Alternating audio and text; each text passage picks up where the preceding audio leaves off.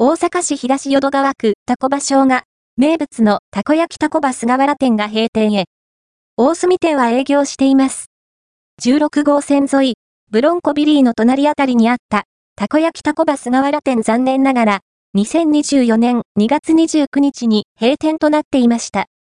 たこ焼きタコ場、菅原店は、もちろんたこ焼きも人気なのですが、店名の通りたこ場焼きが名物。